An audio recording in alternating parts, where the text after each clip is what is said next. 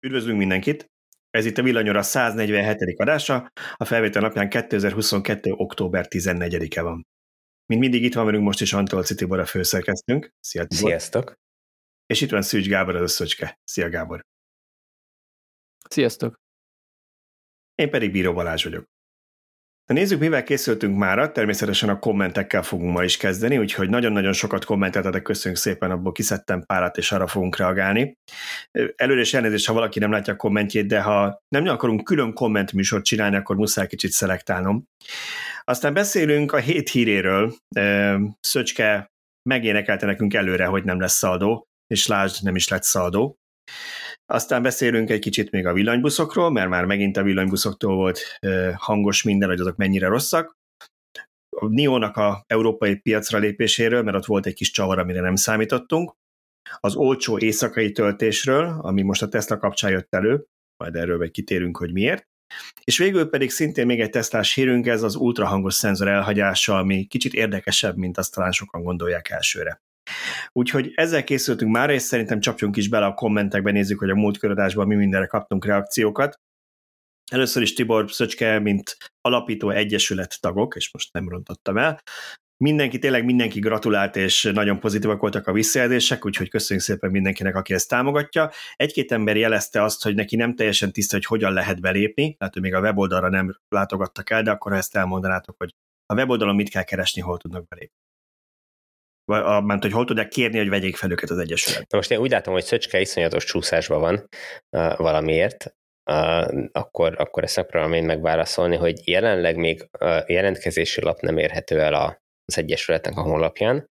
Egy érdeklődő form van, ahol lehet jelezni, hogy kér értesítést valaki, aki szeretne csatlakozni, aminek egyszerűen az az oka, hogy egy ilyen egyesületnél a tagfelvétel az egy jogi procedúra, aminek ahhoz, hogy szabályos legyen, meg kell felelni. Itt most mi kidolgoztunk egy tagfelvételi eljárást, amit igyekszünk a lehető legjobban betartani, de menet közben alakulnak ki még az első tagok felvételénél, hogy, hogy hol kell még módosítani, és mielőtt elkezdünk nagyon sok embert így fölvenni, és azt megakadályozandó, hogy újra kelljen utána az egészet csinálni, hogyha valamit elhibáztunk. Először szeretnénk ezt rendbe rakni, és akkor utána fogunk tudni neki kezdeni annak, hogy uh, mindenkit fölvegyünk, aki, aki jelentkezett, de tényleg nagyon sokan, jelent, vagy nagyon sokan érdeklődtek, és nagyon sokan jelezték, hogy szeretnének értesítést kapni, hogyha beindul a, a tagfelvétel. Oké, okay, tehát akkor ezen a kapcsolatfelvétel nyomtatványon a weboldalon jelenleg ott lehet így, így jelentkezni, nem, nem konkrét űrlappal, de majd így ha lesz olyan, akkor arról is beszámolunk. Pontosan, így van. Ez nagyon hamar most már, most már jönni fog szerintem, mert a tagsági bizottság most már kezd belerázódni ebbe a, a dologba, és akkor, hogyha ez már minden sínen van, és mindenki rámondja az áment, akkor, akkor ezt beindítjuk. Már belülről is nagy a várakozás, tehát hogy, uh-huh. hogy a, a, a már meglévő, illetve az alapító tagok is már nagyon várják, hogy ez tényleg elkezdődhessen, és, és fel lehessen azokat a tagokat venni, akik, vagy azokat a villanyautósokat venni, akik már jelentkeztek. Oké. Okay. A következő blokk, amit kiválasztottam, az a Fordos beszélgetésünkre reakciók. Én úgy érzem, hogy nagyon sokan egyetértettek azzal, hogy kár volt el, eldobni ezeket a régen, régi jól csengő neveket. Páran jelezték, hogy mi lett, hogyha e-Fiesta vagy e-Mondeo az új autóknak a neve, amihez én miatt a srácok reagálnak, annyit tennék hozzá, hogy én már annyira várom, hogy olyan korszakot éljünk, ahol az elektromos autókat nem E betűvel jelöli minden cég. Egyrészt szerintem iszonyosan láma gáz megoldás, tehát ennél kicsit lehet kreatívabbnak lenni. Másrészt, hogy... Na most nézek, kreatívak lettek. Explorer, nem? Hát nem jó sok mindennek hívnám, sok mindenek hívnám nem kreatívnak, mert egy Explorer autójuk már volt, és ahogy Szöcske múltkor mondta, az Amerikában egy terepjára, itt meg elkezdték az ötajtós hatchbackekre használni, majd de tényleg. Na mindegy, a lényeg az, hogy, hogy azért lépjünk már ezen túl, hogy ne kelljen adérni, hogy EV, meg, meg E, meg, hanem van egy modellneve, most a dízel változatnak sincs külön a nevében, az régen még volt egy D betű esetleg hátul, de már nem tudtuk ott. Szerintem lassan át fogunk billenni, és a Fiesta vagy a Mondeo lesz természetes módon az elektromos, és majd oda bigyeztik újra mögé a D-t, ha az esetleg még dízel szégyen szemre, tehát ez ilyen szégyen tábla lesz. Ja, az a szégyen volt. Jó, oké. Okay. Na most... Uh, és a Tesla-nál meg a Model D lesz a Hát ott már volt D eddig is, csak ugye az a két motoros, de hát A dízeles szerintem nagyon soká fog a Tesla gyártani. Igen. Hát nem az a D, az nem a, nem a modelljelölés volt, hanem az az alvariáns, vagy nem tudom minek Igen. a jelölése.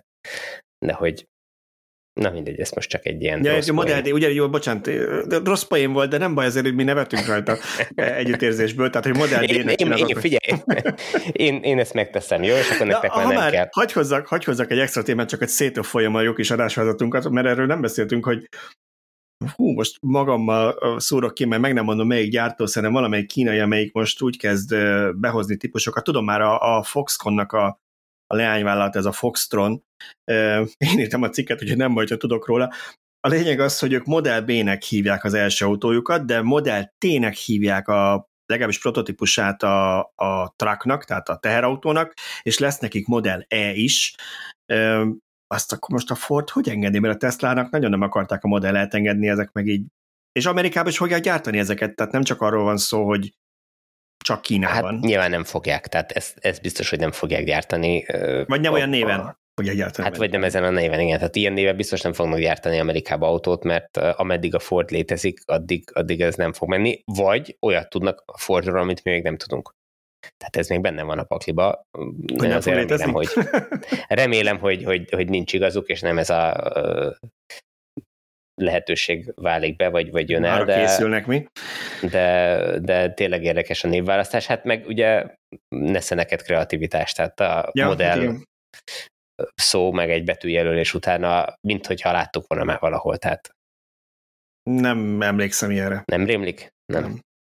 Na, akkor lassan át, elkezdem átterelni a beszélgetésünket a fő témánkra, a kommentekkel, mert a kommentek maradékát, amit kiszedtem, az mind Szöcske napelemes feszültségeiről, milyen munkacímet adtam neki, nem? Szöcske napelemes feszültségeiről szólnak, ahol anno, ugye múlt héten még nem arról volt szó. Nem van itt a feszültség, hanem Szöcske generálja. Szerintem ő ezt túl aggódja, igen. És miért, miért kéne termelnek az inverternek egyfolytában, hogy pihenjen egy kicsit. Szóval, hogy szegény Szöcske elmesélte nekünk múltkor, meg írt róla egy cikket is, hogy náluk már annyira magas a feszültség az utcai hálózatban, hogy csomószor lekapcsol az invertere, és akkor erre volt pár komment, vagy komment típus inkább úgy mondom. Az egyik az arról szólt, volt egy hosszabb poszt, valaki azt írta, elmondta, hogy ő, ahol lakik, ott nagyon-nagyon kevés napelem van, 80 házra talán kettő, és náluk is ugyanúgy életbe lépett az a szabály, hogy három fázisra kellett váltania, pedig neki nagyon nem kellett volna.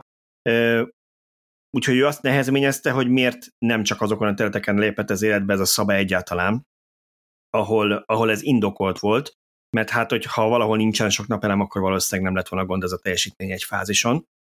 Mondjuk ez már a híd alatt átfolyó vizen is túl van, de ez, hogy mondjam, szerintem ez nem azért van, tehát a, a fázisok hasonló terhelését azt ettől teljesen függetlenül is szorgalmazzák a, a német hátterű, vagy hát eredetileg német hátterű szolgáltatók. Úgyhogy ez a, nem, nem attól függ, hogy hány napelem van a, a, az adott trafókörzeten. De szóval egyszerűen... nem a szolgáltatók találták ki, nem, hanem ez egy szabályozási változás hát volt. Lehet, hogy ők lobbiztak kiírta, kiírta a szabályozást, tehát hogy tehát valaki, aki Ideális esetben a szolgáltató szakvéleménye alapján alkották meg a szabályt, uh-huh. nem? Igen. Hogy most a gyakorlatban ez valóban így történik-e, vagy sem, az egy másik történet, de, de elméletben az ideális helyzet az ez. Oké. Okay. A következő ilyen típus komment az az volt, páran beszélgettek erről legalábbis, hogy mitől függ a feszültség a hálózatban, és valaki megjegyezte, hogy attól is függ, hogy mennyire vagy messze a trafótól, mennyire laksz messze a trafótól, mert hogy a közelebb vagy, akkor magasabb a feszültség, hogy a távolabb levőnek is még legyen elég. De szerintem Szöcske, te beszéltél, hogy te nem rögtön trafó mellett laksz, nem? Ez alapvetően igen, igen, igen, igen. Én leírtam, hogy én távol vagyok a trafótól, ezért magas a feszültség, és ebbe kötöttek bele néhányan, hogy hát ezt pont fordítva fogalmazom meg. Igen, a klasszik rendszerben, ahol nincs napelem, ott tök igazuk van, hogy aki közel van trafóz, neki magasabb a feszültség, és azért állítják magasra, hogy még a végén is meglegyen a minimum elvárt szabványos érték. Viszont onnantól, hogy a betáplálás nem a trafón túlról az erőműből érkezik, hanem a napelemes kiserőművekből, onnantól ez kicsit megfordul, tehát onnantól minél távolabb vagy, amikor épp termelnek a napelemek, akkor minél távolabb vagy, annál magasabb a feszültség, és ezt én jól tudom is példázni, mert ha mondjuk szakad az eső, vagy hófedi a napelemet, vagy éjszaka van, akkor nálunk bizony jellemző, hogy 190 volt van a 230 helyett ugyanazon a fázison, amelyik nappal 253-nál folyamatosan áll. Hát és az már nagyon az alsó határa annak, ahol gépek normálisan tudnak működni, nem? Tehát az 190 hát volt, az itt, nem... Itt, ugye itt a, a, arról van szó, ez a, az a fizikai ö, dolog áll a háttérbe, hogy ö, ugye a vékony vezetéken kell rengeteg sok energiát átvinni, nem? És ö, Ö, igen, meg, hogy, az a, hogy... meg az a fizikai háttér, hogy van egy régi elavult trafó, ahol kézzel lehet állítgatni a csapolást, hogy milyen feszültség jöjjön ki, és ez a 190-es példa jól mutatja, hogy valószínűleg már korábban is voltak napelemes panaszok, csak azt nem én tettem, és nyilván így nem tudok róla, ezért már elment a falig a szolgáltató, és már annyira minimumra állították ezt az elavult trafót, hogy már ezt lentebb nem igazán lehet.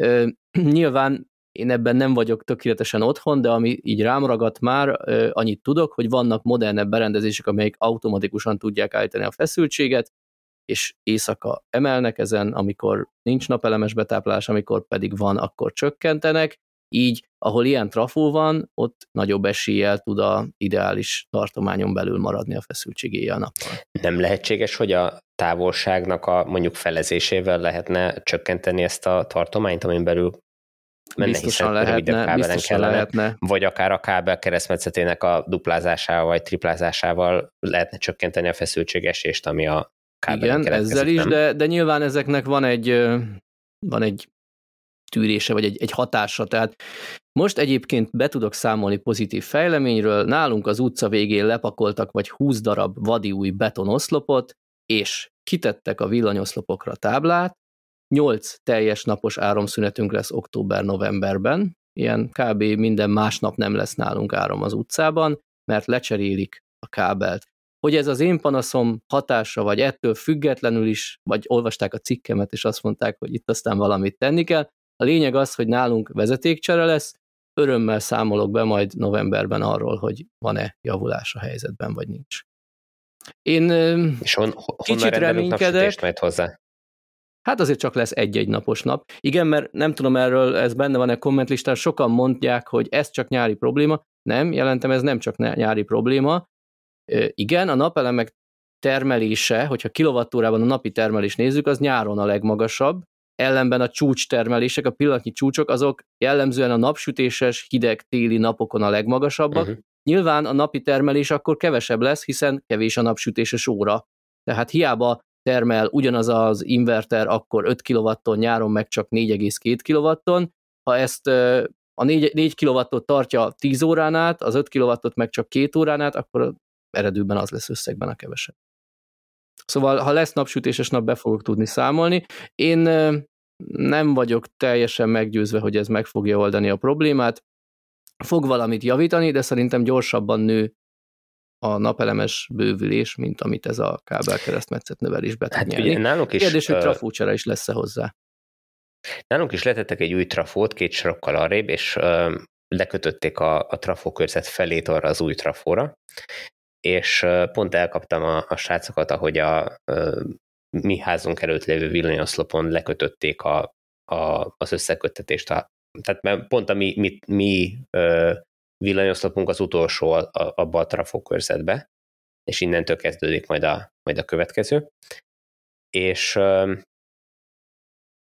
azt láttam ott a földön szétdobálva kábeleket, és elkezdtünk beszélgetni, hogy vannak nagyon vékony kábelek is fönt, most már nem emlékszem az értékre, az értékekre talán 90-es volt a legvastagabb, ami nálunk volt, tehát szerencsére nálunk viszonylag jó ebből a szempontból a, a kábel keresztmetszet, de de uh, mutatták ott a, a srácok, hogy ennél sokkal-sokkal vékonyabbakat is, talán 25-ös, vagy nem is tudom, ilyesmi, tehát hogy, hogy, hogy nagyon vékony kábeleket is alkalmaznak uh, ilyen hálózatokon. Simán előfordult, hogy nálatok is van vékonyabban föltéve, és emiatt uh, esik a feszültség, és hogyha most kicserélik egy, nem tudom, háromszor olyan nagy keresztmetszetőre, akkor megoldódik minden probléma, nem?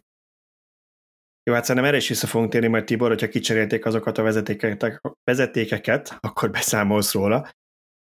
Még egy kommentet szerintem beszéljünk át, ez pedig megint csak az a kör, amikor próbálunk ilyen, hogy mondjam, közkeletű tévhiteket eloszlatni, vagy, vagy ami szerintünk tévhit vagy tévedés. Volt egy olyan kommentünk, hogy amikor vétel, vételezel, akkor egy fosszilis erőmű termel neked, tehát, hogyha te szaldóba vagy, akkor hiába van, hogy nyáron ugye sokat termelsz és azt a hálózatnak, de télen miattad termel egy fosszilis erőmű, hogy neked legyen áramot, tehát ez az egész nem ér semmit, ez így nem zöld. És Tibor, te erre már válaszoltál a YouTube-on, úgyhogy azt szeretném, ha majd kifejteni, hogy megismételni, meg szerintem Szöcske, még te is kommentáltál rá. Én most nagyon pofátlanul ö, annyit tenni csak ide saját kommentként, a szarátok hagyom a többit, hogy alapvetően ez már csak azért sem biztos, hogy így van, ugyanis nem tudod, hogy milyen áramot kapsz mikor. Ugye nincs felcímkézve, de hát ugye minden egyes pillanatban az ország ad is, meg vesz is áramot, te használhatsz éppen, én nem tudom, szlovák áramot, vagy olasz áramot is, azok az elektronok pont honnan jöttek, egyáltalán nem biztos, hogy te fosszilisből használod, és hát, hogy télen neked egy atomerőmű, vagy egy távoli szélerőmű áramát szolgáltatják éppen, de nem tudod. De igen, ennyi volt az én kommentem hozzá. Igen, a Magyarország áramtermelésnek a felét nagyjából adja a Paksi atomerőmű, amikor 40 százalékot körülbelül. Minden blokja, hát az a felhasználásban a 40 százalék, szerintem a termelésben az közelebb van, közelebb van inkább az 50 százalékhoz. De hogy nem tudom, mit válaszoltam ott a kommentre, mert nem, nem, nem emlékszem már, hogy ez pontosan hogy szólt ez a komment, de... Azt mondtam, bocsánat, én ki, kimásoltam, hogy nyáron meg az erőmű nem termel annyit, mint télen. Igen. Így van, tehát itt az a lényeg, hogy amikor nekem megy a naperőművem, meg mindannyiunknak megy otthon a naperőműve, akkor amennyit mi megtermelünk, annyival kevesebbet kell valami más erőműnek termelni, ami jellemzően vagy fosszilis, vagy vagy atomerőmű, de mivel az atomerőművet nem lehet össze-vissza rángatni, ezért valószínűleg a fosszilis erőműveket fogják többnyire letekerni, a gázerőművet, az olajjal hajtott erőművet, meg a szénerőművet fogják egy alacsonyabb teljesítményen üzemeltetni, tehát annyival kisebb lesz akkora kibocsátás, amikor nálam termelés van. Az, hogy télen, amikor, amikor nem megy a napelem, vagy, vagy éjszaka, akkor uh, ugyanolyan mennyiséget kell termelni áramból, mint az én napelemem felszerelése előtt, hát így jártunk, ezzel nem tudunk egyelőre mit kezdeni, ameddig ennyire üldözik a szélenergiát, mint amennyire teszik, addig ezen nem is nagyon tudunk változtatni, hiszen akkor a ö, akkumulátor kapacitást, ami, ami ö, akár szezonálisan, akár csak egyik napról a másikra ö, el tudná tárolni az energiát, hát nem könnyű felszerelni, most még a mostani technikai fejlettségünk mellett. Aztán persze ez nyilván változni fog, de, de már most is előny az, hogy annyival kevesebb energiát kell fosszilisról megtermelni, mint amennyit én visszatöltök a hálózatra, illetve amennyit egyáltalán megtermelek, mert nem csak arról van szó, hogy én visszatöltöm a hálózatra a fölösleget napközben, hanem arról is, hogy én nem igénylek áramot a hálózatról, amikor süt a nap. Tehát ha jól értem, a kommentelő azt mondaná, hogy ne is telepítsünk napelemet, hisz úgy is menni kell a foszilis erőműveknek. És ha télen nem tudja megtermelni a napelem, akkor, akkor nyáron se termelje. Hát igen, ez idő, időhorizont kérdése, nem? Tehát, hogyha mondjuk, ha ezt egy éves időtartamra nézed, akkor ez kiegyenlíti egymást, ha meg csak a telet nézed nyilván, akkor hát a technikailag igaza van, de hát ugye a Föld, Nincs meg igaza. az ökoszisztéma az nem három hónapról Még akkor sincs igaza, mert télen sem nulla a napelemek termelése. Persze, nem nulla. Az az egyik, de, de akkor is még csak ott vagyunk, hogy nullánál, tehát nem, nem kell többet menjen egyik erőmű se, amiatt, mert hogy én felszereltem a napelemet.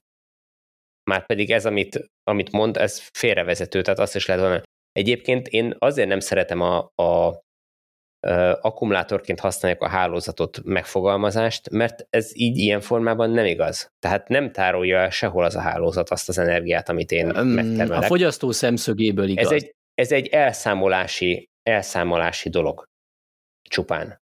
Az viszont nem akkumulátor. De, de azt az energiát azt eladják Nyilván másnak, eladják másnak, de ha a fogyasztó oldaláról, az egyén oldaláról tekinted, akkor számodra úgy működik a hálózat, mintha egy ingyenes, Mint végtelen lenne egy akkumulátor, lenne. de nem akkumulátorként működik.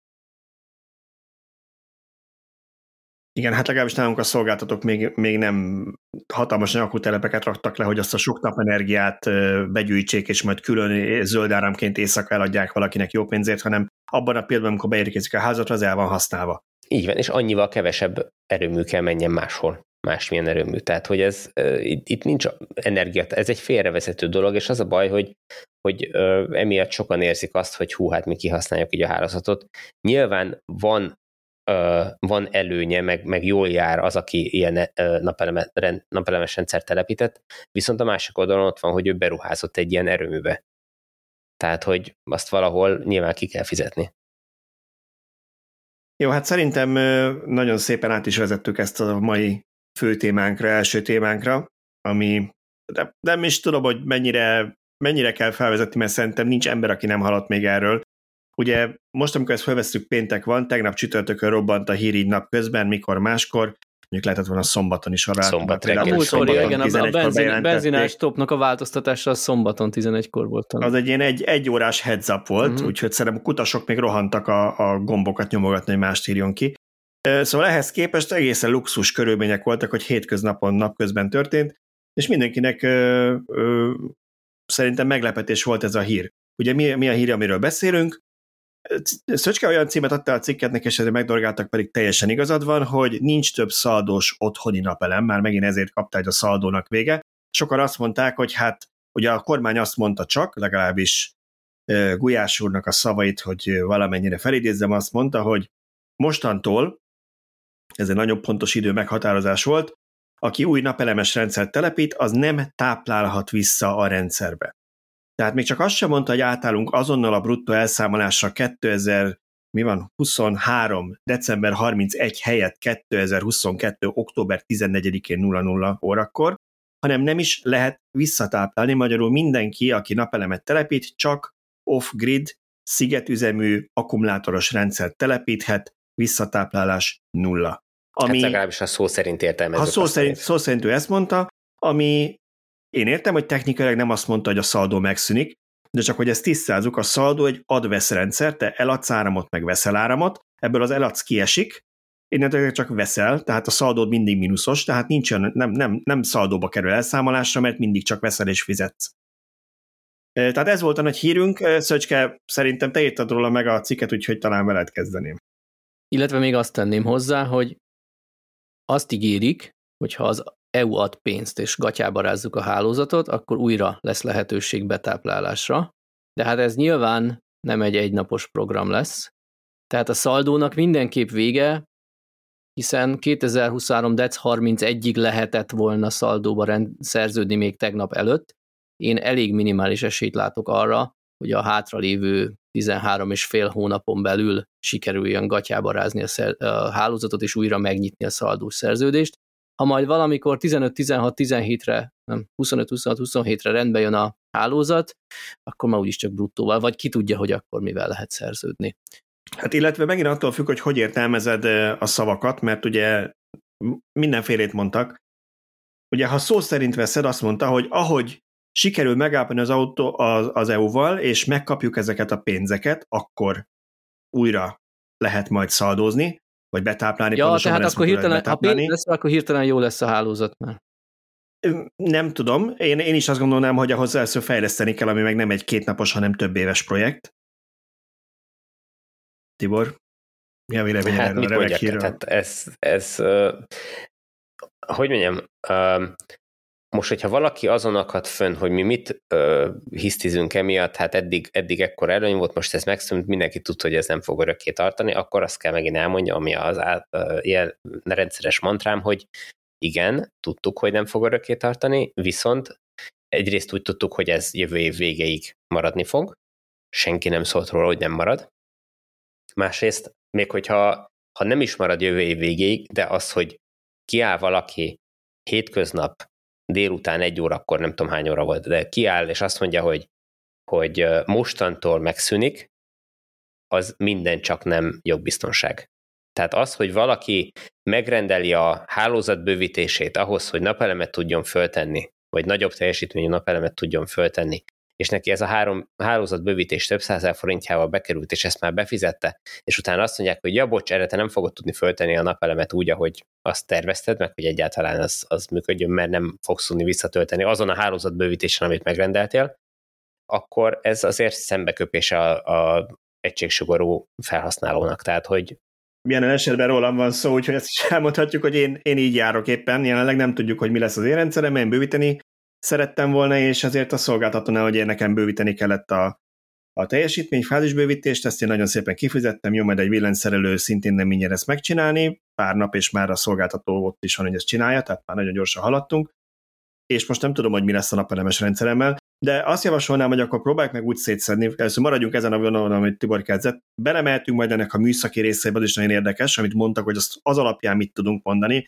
meg hogy értelmezzük, de én egy kicsit még maradnék azon, amit, amit Tibor ennek úgy általánosságban a véleményét erre elmondta, de Szöcske, akkor hagylak téged reagálni. Nem, mert én a következő lépcsőbe, vagy következő mondatba szerettem okay. volna belekötni. Azzal abszolút egyetértek, hogy a fő probléma nem csak itt, hanem a zöldrendszámos parkolásnál is, meg mindenhol, meg a benzinás sapkánál, hogy történik valami egy zárt kormányülésen reggel, az délbe bejelentik, hogy tény, mostantól. Volt ezzel kapcsolatban egy mém, hogy nem tudom, mikortól, tíz. Visszakérdez az újságíró, hogy nap, hét, év, kilenc, nyolc, hét. Igen, így történnek a dolgok, ez nagyon nagy baj. A 2023 DEC 31 ez egy olyan határidő volt, amihez mindenki tartotta magát. Elég nagy baj, hogyha ez a hálózat már most ennyire vacak állapotban van, de erre nem most kellett volna rájönni. Pontosan. Illetve itt visszautalnék arra, hogy ez a, bocsánat, csak ez a rendelti kormányzás, amire te utaltál, hogy, hogy születik egy döntés, ugye ez vészhelyzetekre lett kitalálva, és én megértem, hogy ha jön egy aszteroida a Föld felé, akkor nem várunk a következő parlamentülés szakig. Tehát ez ilyen szempontból még azt mondom, hogy a Covid-ra is jogos volt, meg akár még egy ilyen energiaválság háború is jogos lehet bizonyos szempontokból, de ugye oda jutottunk, hogy gyakorlatilag semmi szabályozás nincsen se szakmailag, se társadalmilag, sehogy átbeszélve, valaki kitalál valamit, derültékből villámcsapás bejelentik, nem tudod, hogy pontosan mit, mert valamit hebegnek, havónak olyan emberek, akik már rendesen valószínűleg az a témához nem ért, tehát pontatlanul fogalmaz, nincsen kidolgozva semmi részlet. Nincs kidolgozva a részlet, tehát hogy ő se tudja, most fogalmazhatna pontosan, hogyha meg lenne a, a, a kidolgozott valami, és nem aznap reggel Igen, én ezt, én ezt úgy fogalmaztam össze, meg, azt hiszem kommentbe, de még lehet, hogy egy cikkbe is bekerül, hogy konyha nyelven fogalmazott Gulyás Gergely. Azt mondta, hogy felfüggesztik a betáplálás lehetőségét. Most senki nem tudja, hogy ez hogy fog kinézni. Nem adnak ki több engedélyt egyáltalán háztartási méretű kis erőműre, vagy, vagy kiadnak, de azokat a cégeknél már volt ez a viszvat rendszer, hogy vissza nem táplálhat csak a belső fogyasztás eléget, hogy ilyen rendszerre fognak csak kiadni engedélyt, tehát senki nem tudja, hogy mi lesz. Ugyanígy nem fogalmazott tisztán ott, hogy azt mondta, hogy a tilalom nem érinti azt, aki az igénylés utáni visszaigazolását már, nem kap, már megkapta. De mit ért ez alatt a visszaigazolás alatt? Én itt vázoltam... Nekem van egy visszaigazoló e-mailem, csak mondom. Igen. Van egy visszaigazoló engem a szolgáltatót, hogy beadtam, beadtam a teljesítménybővítésre a kérelmet. Ez már ér, és ez mikor uh-huh. kellett, meddig kellett, hogy megjöjjön. Igen. Tegnap éjfélig néztük a magyar közönyt, nem volt ebben semmi jogszabályváltozásról, tehát technikailag még nem változott meg. A Igen, én nagyon, nagyon röviden összefoglalnám a, a napelem telepítésnek a folyamatát. Be kell jelentenünk a hálózat felé egy igényt, hogy mi szeretnénk ilyet. Ez az ügyfél dolga. Más kérdés, hogy ami az ügyfél dolga, az gyakran a vállalkozó átveszi meghatalmazás alapján. Erre a szolgáltató küld egy műszaki gazdasági tájékoztatót, amiben ő megfogalmazza, hogy milyen feltételekkel tudja ezt az igényt teljesíteni. Ha ezt a ügyfél elfogadja, akkor elkezdődhet a tervezés, amit nyilván a szakember végez, és be kell nyújtani a tervdokumentációt, elvégezni a munkát, készre jelenteni, hogy elkészült a napelemes rendszer, mire a szolgáltató kiküldi a módosított szerződést, azt mi aláírva visszaküldjük, és ezután a szolgáltató kicseréli az órát adveszmérőre. Na most az, amit a miniszter itt megfogalmazott, hogy a visszaigazolását már megkapta. Ha én az igénybejelentést beadom, és ezt e-mailben teszem meg, arra jön egy automatikus válasz, hogy köszönjük üzenetét, megkaptuk, 30 napon belül válaszolni fogunk. Ez már a visszaigazolás? Ezt mondta ugye Balázs, hogy ezt tegnap megkaptad. Igen, és mielőtt ezen túlmennénk, ez azért egy érdekes kérdés, mert az egy dolog, hogy én ezt megkaptam, és azt mondhatják, hogy hát esetleg a tegnap éjfélig ugye mindenki jogoskodott vagy talán 13 addig, óráig, amikor a bejelentés történt, 13 óra 11 percig. Vagy igen, vagy addig, addig a másodpercig, igen.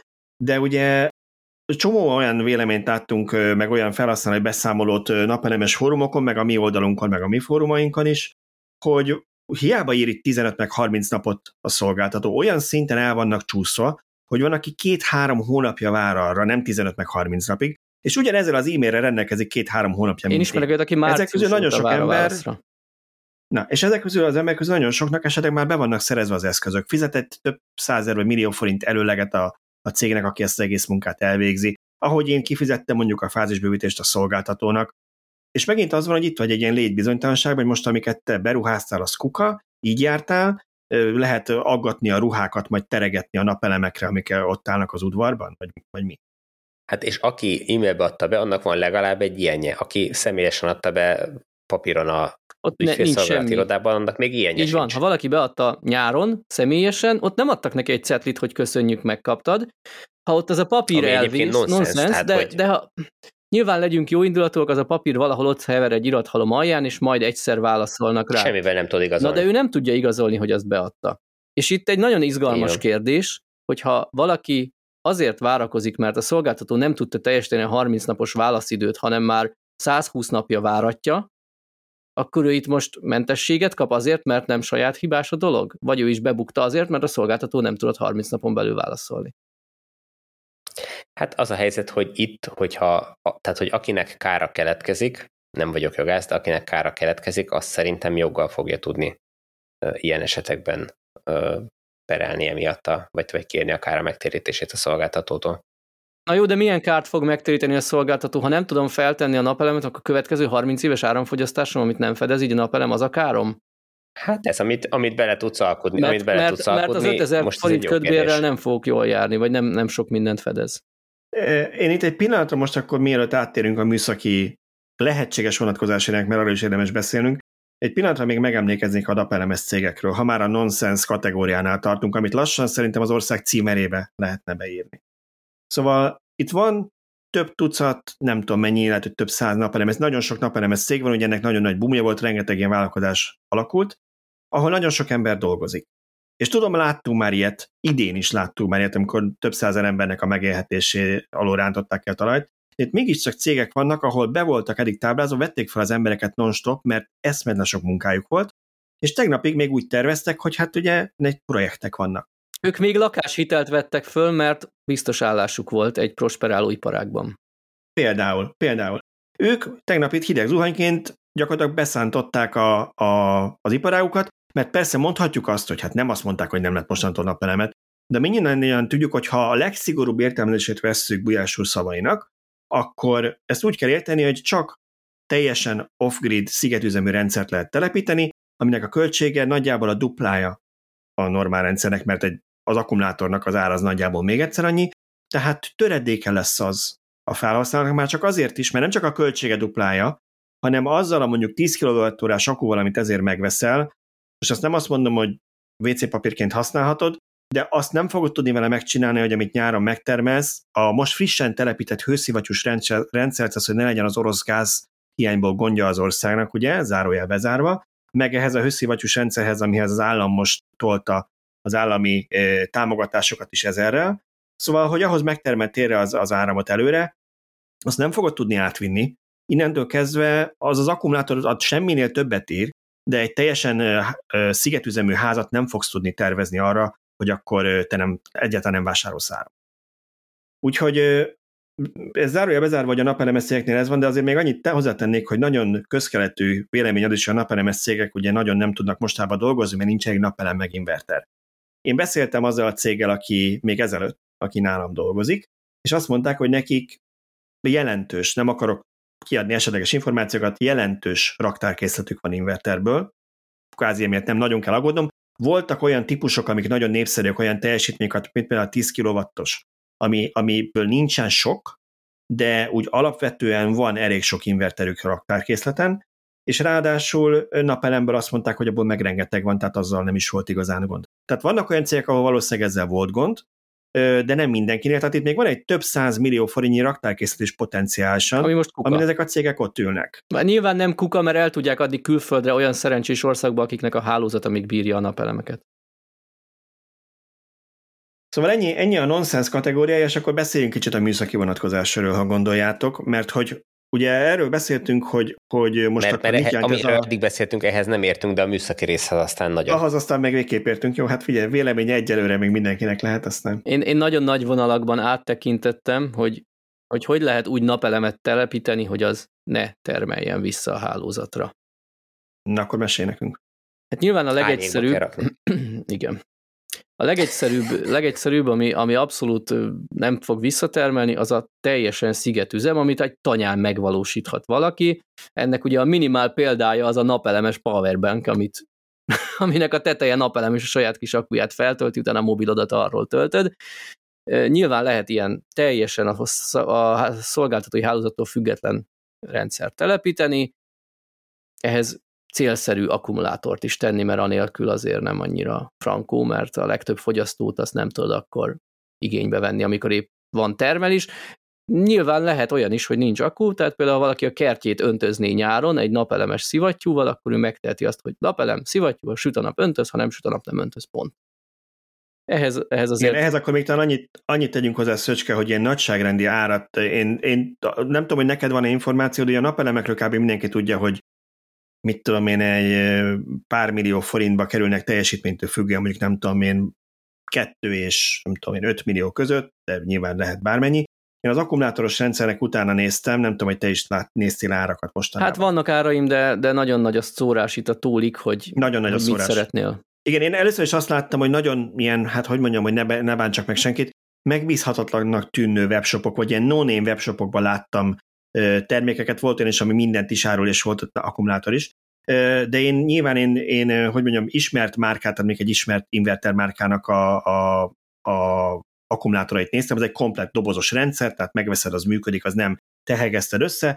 Ott a akkumulátor vezérlő az fél millió forintba kerül a BMS, és ehhez lehet 5 kWh akupakokat kapcsolni, maximum hármat tud egyszerre vezérelni, tehát egy ilyen 15-ig lehet építeni egy ilyen egységet. Annak darabja, és ma, hogy mondom, nagyon nagy a szórás, 1 millió és 1 millió 3 között láttam. Tehát, hogyha valaki egy ilyen 10 kWh rendszert mondjuk a közepét akarja, ami már valamire használható, ha más nem ilyen vésztározónak, meg ilyesminek, össze akar tenni, az nagyjából két és fél három millió forint. Egy ilyen dobozos, rendes nagy cég által forgalmazott rendszerből, ami nem az hogy te megveszel egy használt Nissan Leaf akut, és valamit építesz belőle. Oké. Okay. Hát igen. Ez a szigetüzem. Ez a, ez a szigetüzem. Nem, ne, nem tűnik túl észszerű választásnak egyelőre. Igen. A következő lépésnek, még esetleg a szigetüzemhez azt érdemes elmondani, hogy Németországban, ahol ilyen durván 100 forint per kilovattóra volt az ára, már ott már azt láttuk a statisztikákból, hogy elég jól fogynak az akuk, tehát annál a kilovattóra árnál már úgy éppen megérte akkumulátorokat is tenni a napelem mellé, ami 37 forintos, illetve jelenleg 70 forintos árunk mellett, meg ugye közben forintban mérve jelentősen megdrágult az akku a gyenge árfolyamnak köszönhetően, tehát tehát itt, itt még valószínűleg nem éri meg. Ugye a, a megéri, nem éri meg. Az a 100 forintos németországi ár, az ma már ilyen inkább 150 igen, forintos németországi igen, ár. Igen, igen, így van. Így van. De ugye a megéri, nem éri meg, itt az volt a kérdés, hogy az akku az élettartama alatt mennyi energiát fog tárolni és visszaadni. Tehát akkor, hogyha ha többe kerülne az akku, mint amit az élettartalmat megspórol, akkor azt a egyértelműen nem éri meg kategóriába sorolhatjuk. Én tegnap ezt egy nagyon, nagyon hevenyészve kiszámoltam, nem tudom, te számoltál ilyet, én ezzel a dobozos márkás rendszerrel, tehát még egyszer mondom, van olcsó megoldás, hogyha valaki tudja, mit csinál, vagy valaki, valakit ismer, aki tudja, mit csinál, és építnek egy ilyen rendszert. De a lényeg az, hogy én azt kiszámoltam, hogy 10 év alatt nagyjából 78-80 forintra jött ki egy kilovattóra áram ezzel az akus rendszerrel, ami nagyjából ott van, mint most a drágább uh-huh. tarifa.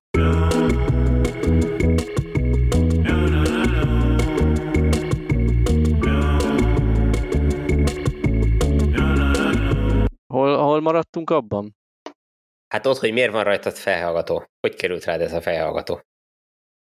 Hát akkor erről mesélek. Számítógépet cseréltem, mikrofont cseréltem, hangszórót cseréltem, és talán most már nem szakad le többször a felvétel. Irányító számot kéne cserélned, az a baj. Egyébként igen, meg invertert, tehát az internet is akadozik. Ö, nem fogok csodálkozni, hogy megáll egy fekete autó a ház előtt most már. Lehet, hogy ezek égérek szó. Jó, szóval akkor innen folytatjuk, arról beszéltünk a műszaki hiba előtt, hogy a szigetüzemű rendszerre kezdte nekünk mesélni, és arról beszéltünk, hogy nem igazán éri meg az akkumulátor, mert nagyon-nagyon drága, és egy viszonylag szerény teljesítményt kapunk érte jelenleg. Így van, szerintem ezt úgy nagyjából kivégeztük, hogy, uh-huh. hogy van ez a full szigetüzem. Következő lépésnek lehet egy olyan részben sziget, vagy hibrid üzem, vagy nem is tudom, minek nevezzük ezt, amikor az inverterünk csak fogyasztóként csatlakozik a hálózathoz. Ez a gyakorlatban úgy néz ki, hogy van egy inverterünk, arra van kötve egy napelem, ideális esetben egy akku is, és be van rá kötve a külső hálózat, de a külső hálózatra ez, a, ez az inverter nem fog kitermelni, akkor fog hozzányúlni a külső hálózathoz, hogyha a napelem termelése és az akuban lévő energia kevés a belső igények kielégítésére. Tehát itt annyi van módosítottuk, vagy annyival egészítettük ki az előző rendszert, a full sziget üzemet, hogyha nem bírjuk fedezni a saját igényeinket, akkor ott van egy külső hálózat, és onnan berántunk annyit. A, az inverter azzal nem csinál semmit, csak így átengedi magán gyakorlatilag. Hát nem is megy át igazából az inverteren. Igen, tehát onnan, onnan kiegészíti a belső igényeket. Igen. És ez szerinted a, a invertereknek úgy mennyi százalékat tudja, szóval ez mennyire jelenti azt, hogy ezt most új típust kell berendelni mindenkinek? Igen, új típust kell berendelni, így van, tehát ezt, ezt tudomásom szerint a meglévő visszatáplálós inverterek így alapvetően nem támogatják, illetve részben igen, azok az inverter, a meglévő inverterek egy részét ki lehet egészíteni egy ilyen viszvat védelem néven emlegetett dologgal, mert cégekre, nagy fogyasztókra már eddig sem működött ez a szaldós rendszer, ugye ennek 50 kW volt a, határa, az annál nagyobb rendszereknél nem lehetett visszatáplálni, vagy nem így lehetett visszatáplálni szaldós rendszerben. Ö, oda, ha beépítik ezt a viszvat védelmet, ami tudomásom szerint egy ilyen néhány százezer forintos extra lehet az inverter és a villanyóra között, akkor, akkor ez a plusz eszköz, ez szólni fog az inverternek, hogy hello, szabályoz ki munkapontból vedd lentebb a termelést, mert, mert nem, nem küldheted vissza, ha nem tudod bent elhasználni, akkor, akkor ne mhm. is termelj inkább.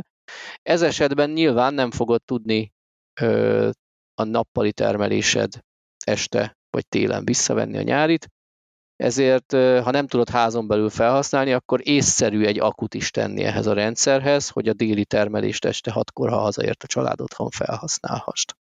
Most itt kicsit, kicsit összemostunk így gyakorlatilag két rendszert, mert ugye a meglévő inverterek egy része, ahogy Balázs is mondta, kiegészíthető akuval. Tehát a visszatáplálós inverter is kiegészíthető akuval.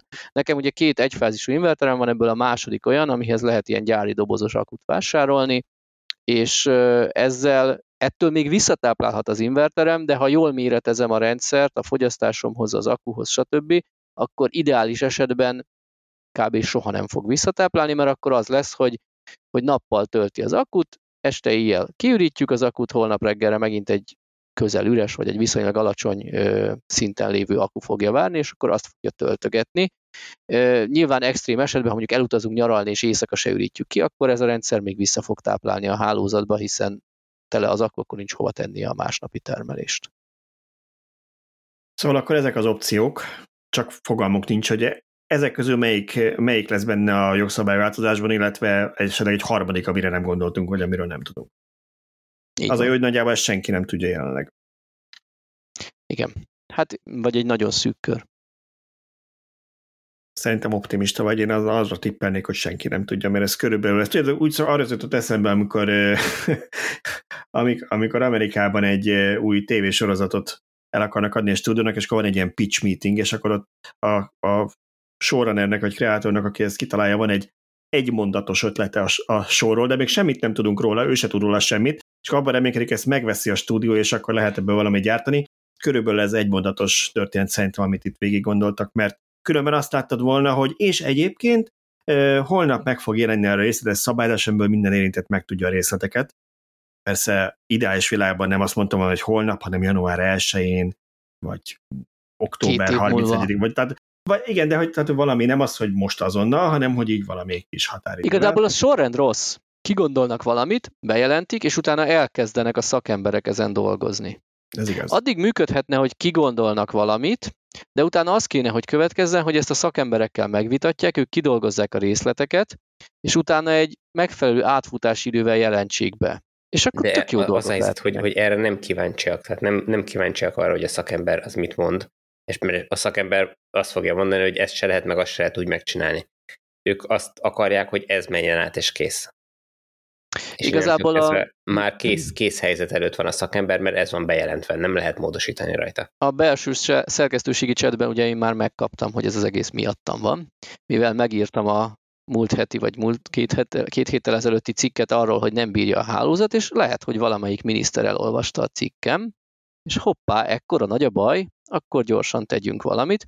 Ugye ugyanúgy ezt megkaptuk kommentelőktől, hogy az, hogy most eltörlik sorra a városok a zöld rendszám most ingyen sparkolást, az is miattunk van, mert mi morogtunk azon, hogy a plugin hibridek is Miattad? Te szoktál erről Csak írni. Szólok, te szoktál erről írni. Te vagy okay, itt a közös, nem, nem használom a királyi többest, akkor... Én, én, én vállalom a, a közös felelősséget. Um, úgyis, de úgyis, már... úgyis rajtam keresztül megy az összes anyag, úgyhogy mindenért is én vagyok a hibás. Egyébként, hát igen, szóval ha már beszéltünk ennek a körülményeiről, abszolításáról, meg a lehetséges technikai hatásokról, vagy megoldásokról, vagy műszaki háttérről, hogy mégis most akkor mi lesz, szerintem itt akkor még egy témát említsünk, mert az az alapvető ok, ami miatt ezt meglépik, az egy valós probléma. Tehát azt szerintem egyikünk se vitatja, meg senki nem vitatja, hogy a mai magyar hálózat nincsen megfelelően felkészülve arra, hogy bizonyos mennyiség fölött a napelemes rendszereket lekezelje. Abban már megosztanak a vélemények, hogy ez egy általános probléma, vagy esetleg vannak olyan régiók, vannak olyan utcák, vannak olyan területek, hálózati részek, ahol ez nagyobb gond, és máshol meg nincs annyi, hogy ez probléma legyen. Tehát ez egy valós probléma, de a megoldás módja az nem az lett volna, hogy csütörtökön egy óra. Igen, ez bennem is felmerült, hogy mi kellett, hogy történjen, hogy egy országot irányító testületnek az legyen a legnagyobb problémája, miközben egyéb más ö, dolgok is történnek a, az országba, hogy, mi, ö, hogy ami miatt ez a napelemes rendszer, amerre a világ megy, ugye, hogy, a, hogy, hogy zöld megújuló energiatermelésre tereljünk át, a, vagy tereljük át a lehető legtöbb embert, hogy, hogy ez, a, ez a legnagyobb problémájuk, hogy betiltsák ezt a rendszert, ahelyett, hogy leülnének és arra hoznának egy, egy, egy döntést, hogy oké, okay, most akkor ez most egy probléma, fölismerjük, keresünk rá egy megoldást. Nem? És kötelezzük az erre, erre válaszként? Hogy... Tessék? Ugye jöhetek egy Conteúval erre válaszként, nem Ajna, teljesen nem saját, volt. nem teljesen saját ötlet olvastam valamelyik napelemes fórumon, hogy ugyebár most mindenki igyekszik a gáztól, az orosz gáztól függetlenedni, és egyre jobban nyomni a megújulót, és most úgy néz ki, hogy Magyarország pont behúzta a kéziféket, és szembe megy ezzel. Nem olyan rég volt egy bejelentés, hogy kaptunk egy gigantikus kedvezményt a orosz gázra, hogy az halasztott, ötöd, ötödéből? halasztott fizetéssel fizethetünk. Nem, az ötöd az, az még korábban volt. Az ötöd nem, az ötöd áron már rég túl vagyunk, azóta azt Igen. már beismertük, hogy valójában piaci áron vesszük, az csak egy vicc volt, de... de beismertük, ugye, vagy csak rájöttünk? Mm, nem hallottam ezt hivatalosan senki szájából, de nem volt róla óriás plakát sehol? Nem, nem, nem, nem, nem volt róla a nemzeti konzultáció sem. Nem mindegy, igen. Na de, Ugye most volt ez, ez a sztori, ez nem tudom minden hallgatónak vagy nektek megvan-e, hogy kaptunk egy nagyon kedvező, ilyen utólagos halasztott fizetési lehetőséget a gázra Oroszországból, és ez tényleg egy bazi nagy kedvezmény, mert a gyenge forinttal nem, nem nagyon örülnénk, ha most a magas gázárakat ki kéne azonnal fizetnünk. És akkor voltak is erről cikkek, hogy ennek egészen biztosan ára van, miért adnák ingyen, csak azt nem tudjuk, hogy korábban ezt már kifizettük ezt az árat, azzal, hogy Oroszország mellé álltunk a szankciók támogatása helyett, vagy még ezután fogják benyújtani a számlát. És a, a rossz nyelvek szerint az, hogy mostantól mi nem támogatjuk a napelemeket, hanem inkább veszünk majd több gázt és a gázerőműveket hajtjuk, ez ennek a kedvezménynek lehet az ára. De, de pont a háztartási, mert hogyha, hogyha azt mondták volna, hogy, hogy a hálózat jelenleg nem bírja el az sok megújulót, úgyhogy visszaveszünk, nyilván nem mondják ezt meg, meg nem szeretnénk, visszaveszünk a naperőművek, tehát az ilyen ipari méretűek telepítéséből, vagy amit mondtam, hogy mondjuk azt mondják, hogy január 1-től, akkor azt mondja az ember, hogy van egy adott szituáció a hálózatban, meg kell oldani, mielőtt tovább lehet lépni. De ugye nem ez történt, és annyira nem ez történt, hogy az elmúlt hónapokban mit sem láttál, mint az állam különböző pályázatok révén ugye pörgette ezt a napelemes bizniszt, hogy minél többen telepítsenek, a hőszivattyút is, részben az energiaválság kapcsán, sőt, ugye én is voltam olyan eseményen, ahol a miniszter úr beszélt erről, és hát Magyarországnak ebben vannak nagyon nagy tervei, meg most már kiderült, hogy amit eddig úgy gondolta, hogy Magyarország alacsony szélbiztonsággal rendelkező ország, azt most hirtelen azt nyilatkozta, hogy Magyarország magas szélbiztonsággal rendelkező, tehát még szélerőművek is lehetnek már, úgyhogy ehhez képest ez egy 180 fokos fordulat azonnali hatája. Igen. Valószínűleg sose tudjuk meg a valós okokat. Beszéltünk erről eleget, biztos, hogyha... 150 ha, évre titkosítva lett. Igen. Ha megtudjuk, hogy, hogy mik a valós részletek, és kit hogyan és miként érint, akkor természetesen erről be fogunk számolni az oldalon, és meg biztos a podcastban is lesz téma. Addig mindenkinek kitartást, nem tudom mit mondani, együtt érzünk veletek, én különösen, mert hasonló cipőbe járok, megint megtanultam, hogy nem nekem kéne magamról gondoskodni, nem kéne az öngondoskodás felé lépéseket tenni, mert akkor úgyis csak megszívom. Na, beszéljünk más témáról is, mert azért a napelemes történet kívül volt itt még más is, hasonlóan vidám téma. Csupa vidám. Villany, villany megint a végére ott kiketálunk. Villanybuszok. Azért hozom ezt elő, mert Szóval nekünk szívügyünk általában az elektromos tömegközlekedés, meg az elektromos áruszállítás is, és szeretnénk, hogyha ez nagyon gyorsan terjedne.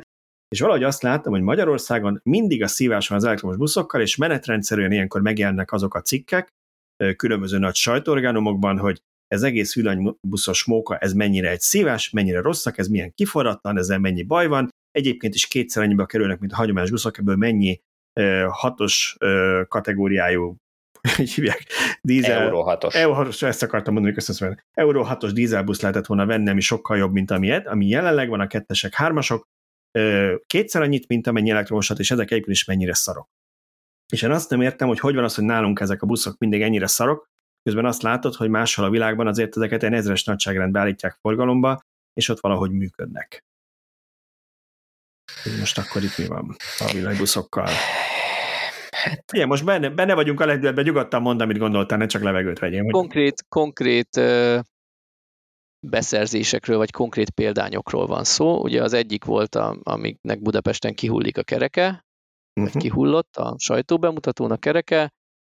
Azt ugye már néhány hete kiveséztük, hogy az nem volt egy szerencsés beszerzés.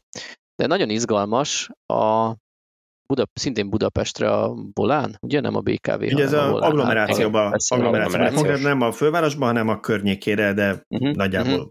hasonló. Uh-huh.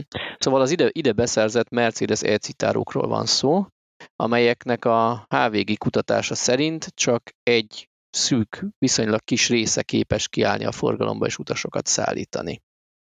De ahogy a HVG megkapargatta, itt megint voltak érdekességek, meglepően gyorsan legyártották ezeket a buszokat. Ugye hát azért azt tudni kell, hogy a, buszokat azért nem úgy gyártják, mint az autókat nagyban futószalagon, hogy öntik, öntik, öntik, aztán majd valaki megveszi. Itt sokkal inkább konkrét megrendelésekre gyártanak, már csak azért is, mert minden városnak vannak kisebb egyedi igényei, hogy nem tudom neki, itt legyen az ajtó, vagy ne arra nyíljon, vagy más színű legyen a kapaszkodó, stb. Tehát ezeket konkrét helyre gyártják le, és itt volt egy kis furcsaság, hogy, hogy bejelentették, hogy vennénk ilyenből, nem tudom én, 40-50-100 darabot, és egy hónap nem telt el, már én ezt konkrétan nem láttam, csak a HVG-ben olvastam, hogy a Totálkáron már megjelentek fotók arról, hogy kész is vannak. Tehát itt ez elég furcsaság volt, és ezzel párhuzamosan lehetett arról hallani, hogy ugye a, a Merci itt nagy lelkesen bejelentette, hogy szilárdtest akus buszokat fog szállítani, amiről volt néhány cikkünk, akkor mi is felkaptuk a fejünket, hogy hoppá, eddig azt hittük, kész sincs a szilárdtest akku, nem használható csak labor körülmények között, és mégis, hát ez a szilárdtest akku nem az, hanem ez a, a párizsi ö, autókölcsönzős autóknak a továbbfejlesztett 60-80 Celsius fokon működő akuja, és bocsánat, ami... én úgy tudom, hogy a gyártó is ugyanazt, ez a Boloré, igen, majd nagyon vernek így, a franciások, francia cég, tehát ez nekik, a, nekik az akkumulátorok, tehát ugyanaz, lehet, hogy fejlesztettek rajta, de ez azok azok. Egy újabb, egy újabb generációja, én úgy tudom, mert állítólag az autókban ezek tök megbízhatóan, kezdetben volt egy-két problémás, nem tudom, tűzesetes akármi, de azokat javították, és állítólag nagyon megbízhatók. Megvan a nehézsége, ami miatt nem praktikus ez az autó, hogy állandóan töltve kell tartani. Ugye erre a villanyautóra igaz az, hogy ha nem használod, akkor is fogyaszt, mert egyszerűen 60-80 Celsius fokon kell, hogy tartsa az akut, és ahol nincs ennyi a külső hőmérsékletet fűteni kell az akut, tehát nyilván erre energiát fogyaszt. Ez mondjuk egy futárüzemben nem probléma, mert állandóan megy és úgyis meleg, egy buszüzemben sem probléma, hisz azok is állandóan mennek éjjel meg a töltőn lógnak. Nem feltétlenül előny. Az azért az extra fogyasztása az szerintem súlyos százalékokból mérhető, hogy Biztos. mennyivel fogyaszt ez több hát, energiát. A... Ezt azért nem tudod, mert, mert lehet, hogy a meleg üzem miatt a alapveszteségei ennek kisebbek. Tehát, hogyha biztosítod neki, hogy meleg legyen az energiába kerül, cserébe kisebb ott a, az akuban az önkísérlési veszteség, mindegy. Fogadjuk el, hogy ez egy jól működő technológia is lehet akár, de ezt továbbfejlesztették, és ez került a Merci buszokba, aminek kiderült, hogy a továbbfejlesztés mellett újabb gyermekbetegségekre is szertett, és néha-néha kigyullad. Ezért sorba visszamondták, talán elsősorban német városok, hogy akkor amíg ez nincs lefutva ez a kigyulladós sztori, addig én inkább nem kérem ezeket a buszokat. És ez sehol nincs bizonyítva, ez abszolút egy elmélet, nem feltétlenül csak a mi elméletünk, de amúgy magunkévá tudjuk szerintem tenni, hogy elképzelhető, hogy ott volt egy visszamondott, de már legyártott kontingens, amire Budapest gyorsan feltette a kezét, hogy akkor azokat mi átvennénk. Ne, ne bántsad szegény Budapestet, ez meg egyszer az agglomerációt, és szerintem a Volánbusz is szóltak neki, hogy ő ezt szeretné, nem pedig ők találták ki. És egyáltalán nem biztos, hogy, hogy, hogy ők akarták, hanem egyszerűen ö, jártak mellé olyan kedvezmények, ami valahol Egyébként valakinek, ami miatt ezt megérte megvenni. Igen, önmagában nem lenne, kifizetni. nem lenne ördögtől való, hogyha valahol van egy visszamondás, és hirtelen elérhető nagy mennyiség elektromos busz, amit egyébként tök sokat kell rá várni, akkor lecsapjunk rá, mert tök jó. De figyelj, csak, csak hogyha ez igaz, Éveken Igen. keresztül teszteltünk buszokat, és akkor utána megvesszük azokat a buszokat, amiket kedvezménnyel adnak, vagy, vagy nem is az, hogy kedvezménnyel, nem tudjuk, hogy mennyire kedvezménnyel adták, mert én úgy tudom, hogy az árban nem volt ez annyira jó, hanem azért rendeljük meg, mert ez most rögtön elérhető, és a kongresszusra, meg a vadászati kiállításra le tudják szállítani. Hát akkor mi a francnak teszteltek éveken keresztül villanybuszokat? Tibor, ezt majd megbeszéljük 30 év múlva, amikor a titkosításnak vége, és megtudjuk, hogy mennyibe került. Az Sose összes... fogjuk megtudni, egyébként meg nem is az meg, tudjuk, 7, 7, valamennyi milliárd a fekete autó meg hozzám is, úgyhogy... Igen, szóval 7, valamennyi milliárd volt egyébként ez a beszélés jár. Csak gyorsan közben akarom vetni, hogy volt olyan komment, aki úgy tudja, hogy ezek nem ezek az LMP típusú akkumulátorok, hanem NMC-vel szállították a volánbusznak ezeket a buszait a agglomerációba ilyennel olyannal is gyártják ezeket a buszokat. A HVG úgy tudja, meg az ő forrásra jutották, ezek a problémás szilárdtest akkus buszok. Százszerzőkre nyilván nem tudjuk, mert nem kötötték az órunkra, hogy Egyébként ez egyértelműen látszik, én láttam erről fotókat, ha valaki felnyitja hátul a busznak a klasszik motorháztetőjét, ezekben ott van az akku, és ott egyértelműen látszik, hogy melyik akku van benne, úgyhogy ha valaki nem férti az állását és hozzáfér fizikailag ezekhez a buszokhoz, az tegyen fel egy fotót arról, hogy milyen akku van ezekben, és, és akkor írja meg nekünk. kiderül. Mert, mert hogyha nem az LMP akku van benne, akkor nincs is miről beszélni, akkor itt nincs ez a tűzveszély. Oké, okay, viszont akkor miért nem mennek a buszok? Hogy miért nem mennek a buszok, az egy nagyon izgalmas kérdés. Arról én korábban olyan sztorit hallottam, hogy nem épült még ki a kellő töltő kapacitás hozzájuk. De hogy ez igaz-e, vagy alá van-e támasztva, azt nem tudom. Na most akkor hagyj pár dolgot köz, közbevetnék, Tibor, csak hogy képbe legyünk. Tehát a, a, a, ez lehet, hogy nem épül, azt nem tudom.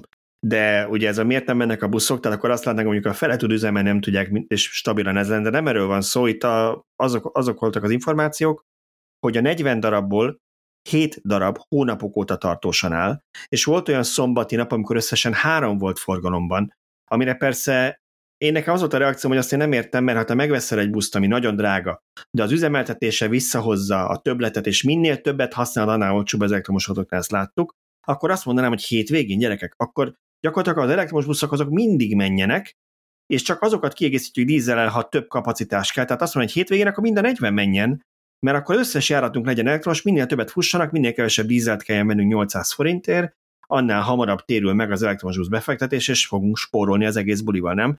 Hétvégén volt olyan, írták, hogy három darab ilyen busz volt forgalom, a 40. Hát ez minimum furcsa. Igen. Na most az is, azért is furcsa, mert Most egyébként... bocsánat, a, a töltőhöz akartam még az előbb mondani, hogy, hogy érdekes módon, amíg kongresszus volt, meg kiállítás volt, addig meg volt a töltőhálózat, addig föl tudták tölteni minden 40-et minden napra, minden reggelre, hogy az fusson. Lehet, hogy akkor kisebb volt a napi futásuk, vagy Hétköznapokban meg nem. Tehát, hogy azért meg, meg mennyi volt, idő volt kell, itt a cikkben még egy ilyen vélemény is, hogy nem hozza... Bocsánat, ott áll a Shellnek a raktárában a csomó töltő, biztos kölcsönadták volna és az meg nem hát, ki, Vagy ki is, járhattak, ki is járhattak volna vele, ott a, van valahol ott Budaörs környékén egy selkút, ahol vannak már 150-es töltők, minden éjjel kivinnének oda kettőt, nem? Hát vagy akár csak a, BKK-nak a, a moduló buszainak a töltőihez oda lehetne állni, amiket úgyse használnak, mert azoknak a buszoknak is a fele nem működik. Tehát, hogy töltési lehetőség lenne, tehát ezt nekem nem mondja senki, hogy azért nem lehet használni ezeket a buszokat, mert nem lehet föltölteni őket. Tehát ez bullshit. Igen, egyébként tehát az a fura ebben, még egy picit reflektálni kell erre a tűzveszélyre, mert ami azért bájos persze, mert a szilárdtest akuk tartszfájuk azok gyufával se tudod ugye, de ez nem, ez nem De ugye ez nem az a szilárdtest akku, de amennyire tudjuk az eddigi tűzesetek kapcsán, legalábbis az elérhető, meg hozzám ilyen német forrásokból lévő vizsgált eredmények, vagy Németországban volt jó pár tűzeset, komplet busz izék, garázsok égtek le, hogy nem maga a cella gyulladt, tehát nem egy hibás gyártású celláról van szó, hanem az egyiknél olyan volt, hogy valami mi ez, hűtő, folyadék, szivárgás okozott zárlatot, tehát mindig valami kisegítő, kiegészítő rendszer. Hát most én pont a héten beszélgettem dr. Kuhn Robertel, aki volt nálunk vendég, és uh-huh. a mhm. litium akkumulátorok, azon, is, azon belül is a szilárdtest akkumulátorokat kutatja, és, és pont szóba került ez a téma is, és nem fogom tudni úgy elmondani, hogy ő elmondta, még hogyha nagyon szeretném se, de hogy itt valami olyan probléma van, hogy itt a, a fölmelegítés miatt nem egyenletesen oszlanak el a részecskék a, a, az akkumulátoron belül, és ahol egy helyen összegyűlik már a, a lítium, nem tudom milyen állapodó van ez a, ott az elektrolitba, akkor, akkor oda gyűlik a többi is, oda vonza a többit is, és gyakorlatilag ez előbb-utóbb ezt a dendrit képződést fogja eredményezni, és ott fog zárlatot okozni a, a, az akkum belül. És az elején ez még, ez még kicsi, vékony szálak vannak, aztán ezek gyűlnek, vastagodnak, és, és egyre nagyobb problémát okoznak, és így ez vezet a, a, a tüzesetekhez nagy valószínűséggel. Hát nyilván ő se tudja konkrétan, mert nem, lát, uh-huh. nem látott vizsgálati eredményeket, nyilván. de hogy a, a logika mögött ez.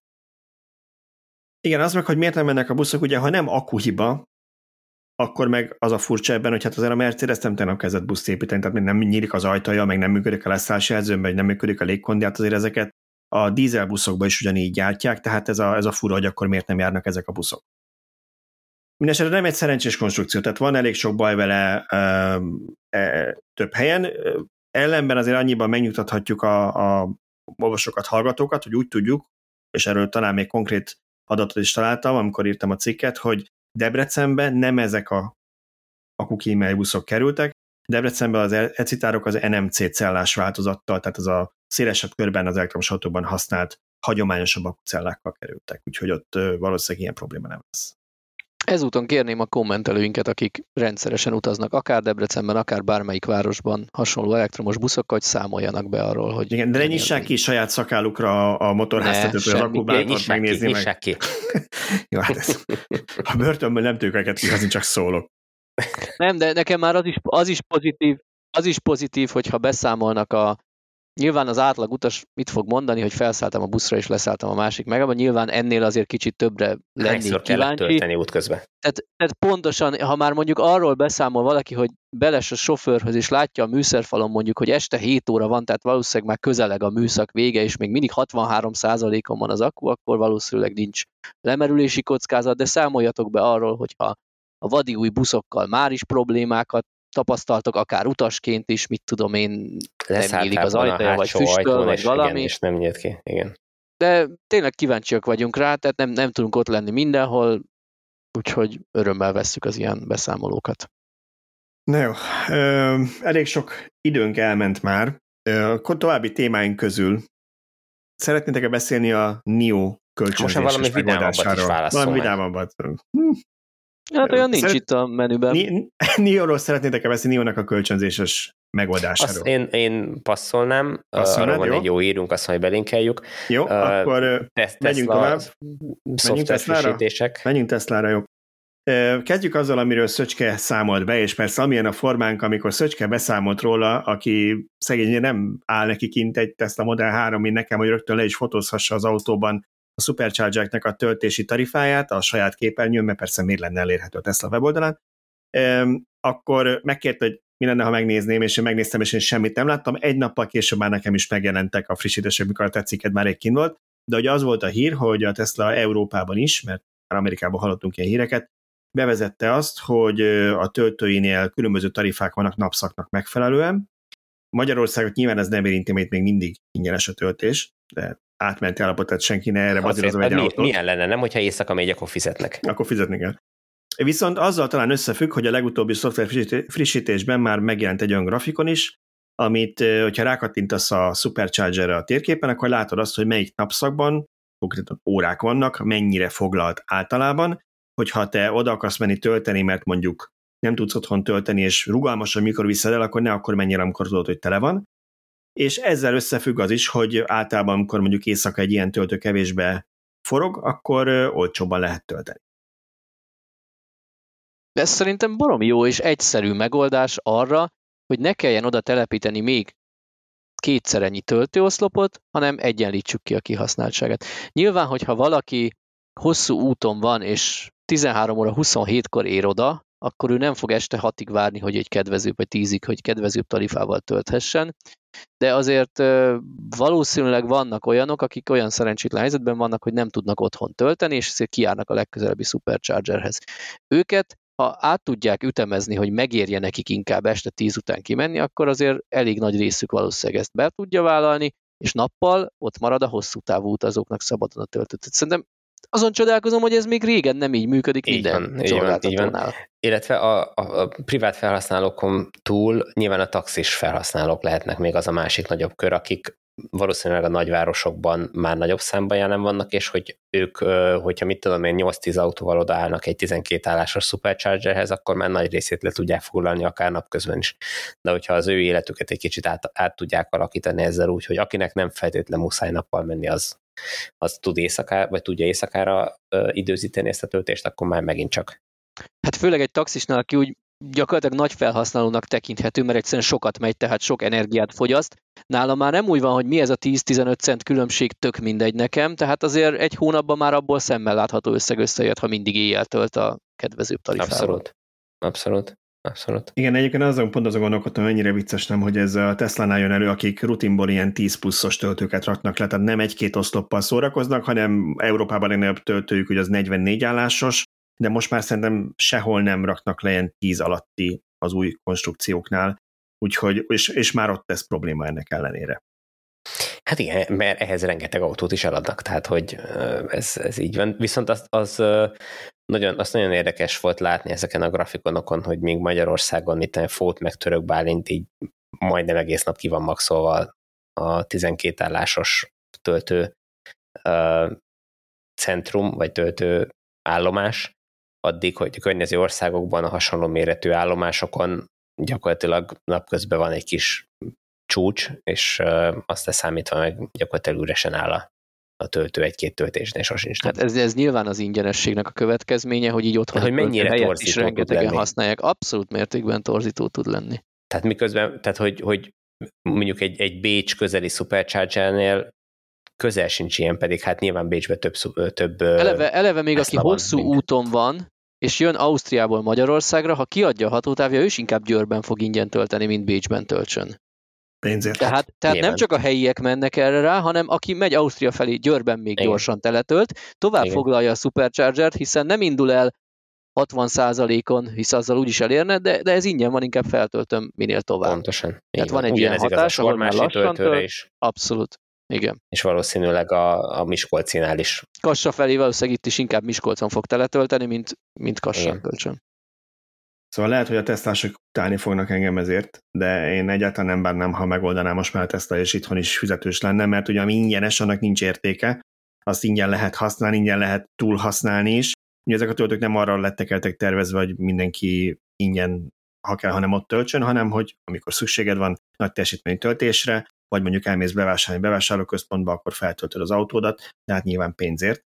Meg hát ugye az nem is segíti a magyarországi töltők telepítésének gyorsaságát, hogyha ingyen van, mert akkor ez egy ráfizetéses bolt itt. Ami engem meg egyébként megfogott itt, az árak abszolút értéke. Tehát elég drága lett a Supercharger használat, nem tudom erről mi a véleményetek, hogy írtam ezt a cikket, ilyen 50-70-80 centes árakat látok. Német, igen, most... Németországban ilyen, azért néztem pár töltőtön is éjszaka ilyen 63 nappal, meg 69-70 cent. Ugye egyrészt helyesen megfigyelésed külföldi fórumokon régóta téma, hogy elég durván elkezdték megemelni az árakat.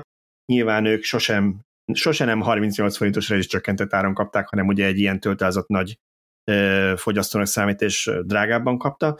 Tehát nyilván a piaci folyamatok... Két, két, két dolog, vagy két gondom van ezzel. Egyik, hogy átestünk a ló túloldalára, ugye ott is régen ingyen adták még minden autóhoz nem tudom, 17 előtt, vagy valahogy ilyesmi, és az ingyenesből most átbillentünk a kifejezetten drágára. Másrészt egyéb szolgáltatóknál már olcsóbban fognak tölteni a Teslák. Tehát az Ionity-nél például 79 cent az alapár, már ehhez közelít a Teslás, Teslás ár. És azt ugye tudjuk, hogy nem muszáj BMW-t venned ahhoz, hogy kedvező áron tölthess az Ionity-nél, simán az Ionity saját applikációban, azt hiszem Passportnak hívják a, a, a kedvező díjcsomagot, regisztrálhatsz, és akkor nem tudom én 40 cent vagy valami hasonló lesz. A lényeg az, uh-huh. hogy a Teslás árnál olcsóbban tölthetsz. Ott azt se lehet mondani, hogy lassú lesz a töltés, hiszen azért az Ionity-nél elég gyorsan tud tölteni a legtöbb autó, a V2-es Supercharger-nél talán gyorsabban tud tölteni, tehát a Teslának jó lesz, hogyha a Teslások átszoknak az Ionity töltőre? Én ezért mondom, hogy ez szerintem abszolút nem probléma, mert hát ahol van verseny a piacon, ott, ha a Tesla azt látja, hogy túllöttünk a célon, és senki nem tölt nálunk, mindenki megy át az Ionity-hez, akkor nyilván változtatniuk kell, ez meg a saját problémájuk lesz, tehát az árazást azt majd kitalálják, hogy meddig tartható ez így. Az, az viszont egy plusz dolog, amit meg akartam említeni, hogy az, hogy ez nekünk ennyire drágának tűnik, az amiatt is van, most nyilván nem a töltők egymáshoz képest, a hálózatok egymáshoz képest, hogy a forint bivaj erős, tehát míg régen mondjuk úgy számoltuk, hogy elmész nyaralni, akkor töltesz egy Tesla töltőn, és fizetsz érte, és mondjuk 380 az euró, most úgy kell számolni, hogy tehát 440 az euró, ami nyilván nem javított ezen a helyzeten. Abszolút, és visszatérve arra, hogy ha, ha túllőttek a célon, ez, egyébként én is ezzel értek egyet, hogy ezt nagyon jól fogják látni, hogy milyen csökkenést okoznak ezek az árak a, a kihasználtságba, és hogyha rugalmatlan a piac, és így is használják, akkor maradni fog ez az ár, vagy akár még emelkedhet is. Ha azt látják tényleg, hogy Ionity töltőkre szoktak át, meg más szolgáltatókra szoktak át az autósok, már pedig ők aztán látják, hiszen az összes adattal rendelkeznek az autóikról, akkor nyilván csökkenteni fogják az árakat, hogy, le, hogy meglegyen az az optimális kihasználtság a hálózat annak, ami mellett nekik ezt megéri fenntartani. Én kicsit azt várnám, hogy ahogy nyitják a superchargereket, térjen el az ár. Hogy egy külsős mondjuk kapja meg ezt az árat, de aki, aki Teslát vett, ő azért érdemelne valamilyen kedvezményt. Hát még akár ez is eljöhet. Meg egyébként nem tudjuk, hogy, hogy a külsősöknek ö, mennyivel magasabb az ár. Ott ugye, igen, a külsősöknek jelenleg ugye, ahol ez működik az a rendszer, ott van valami előfizetési díj még pluszba, tehát uh-huh. ami nem túl magas, de de nyilván emiatt fajlagosan valamivel drágább. Hát, ha, de, ha, ha mit 12 hónapig fizetsz, akkor az annyi, mintha vettél volna egy Teslát, és tudtál volna nem, a tesla Nem, nem, mert a Teslás előfizetésnek az az érdeke, hogy nincs, nincs szerződés, nincs hűség. Igen, nincs, nincs hűségidő, igen. Tehát, hogyha te egy, egy nagyobb akut teletöltesz, megér az egy havit kifizetni, bocsánat, engedlek már átvezetni.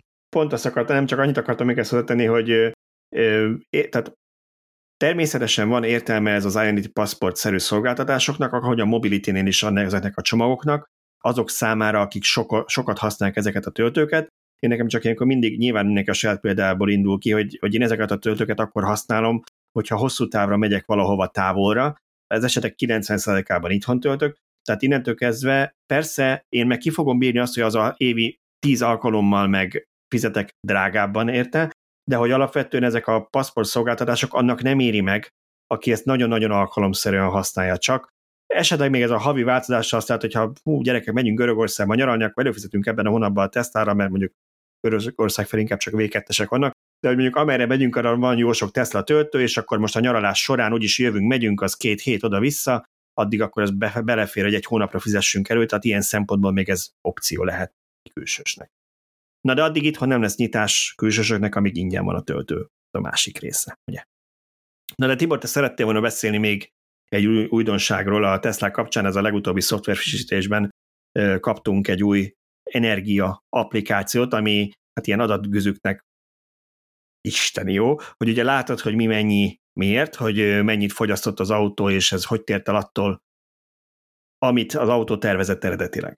Igen, és most Szöcske erre azt fogja mondani, hogy hát ezek az adatok, ezek a Hyundai-ba, meg a Kia-ba már réges-régen elérhetők voltak, hogy mutatta, hogy mennyi ment a, a fűtésre, meg a, sőt, még a Nissan Leaf is mutatott ezek közül némelyiket, hogy, hogy, hogy mire mennyi energia ment el.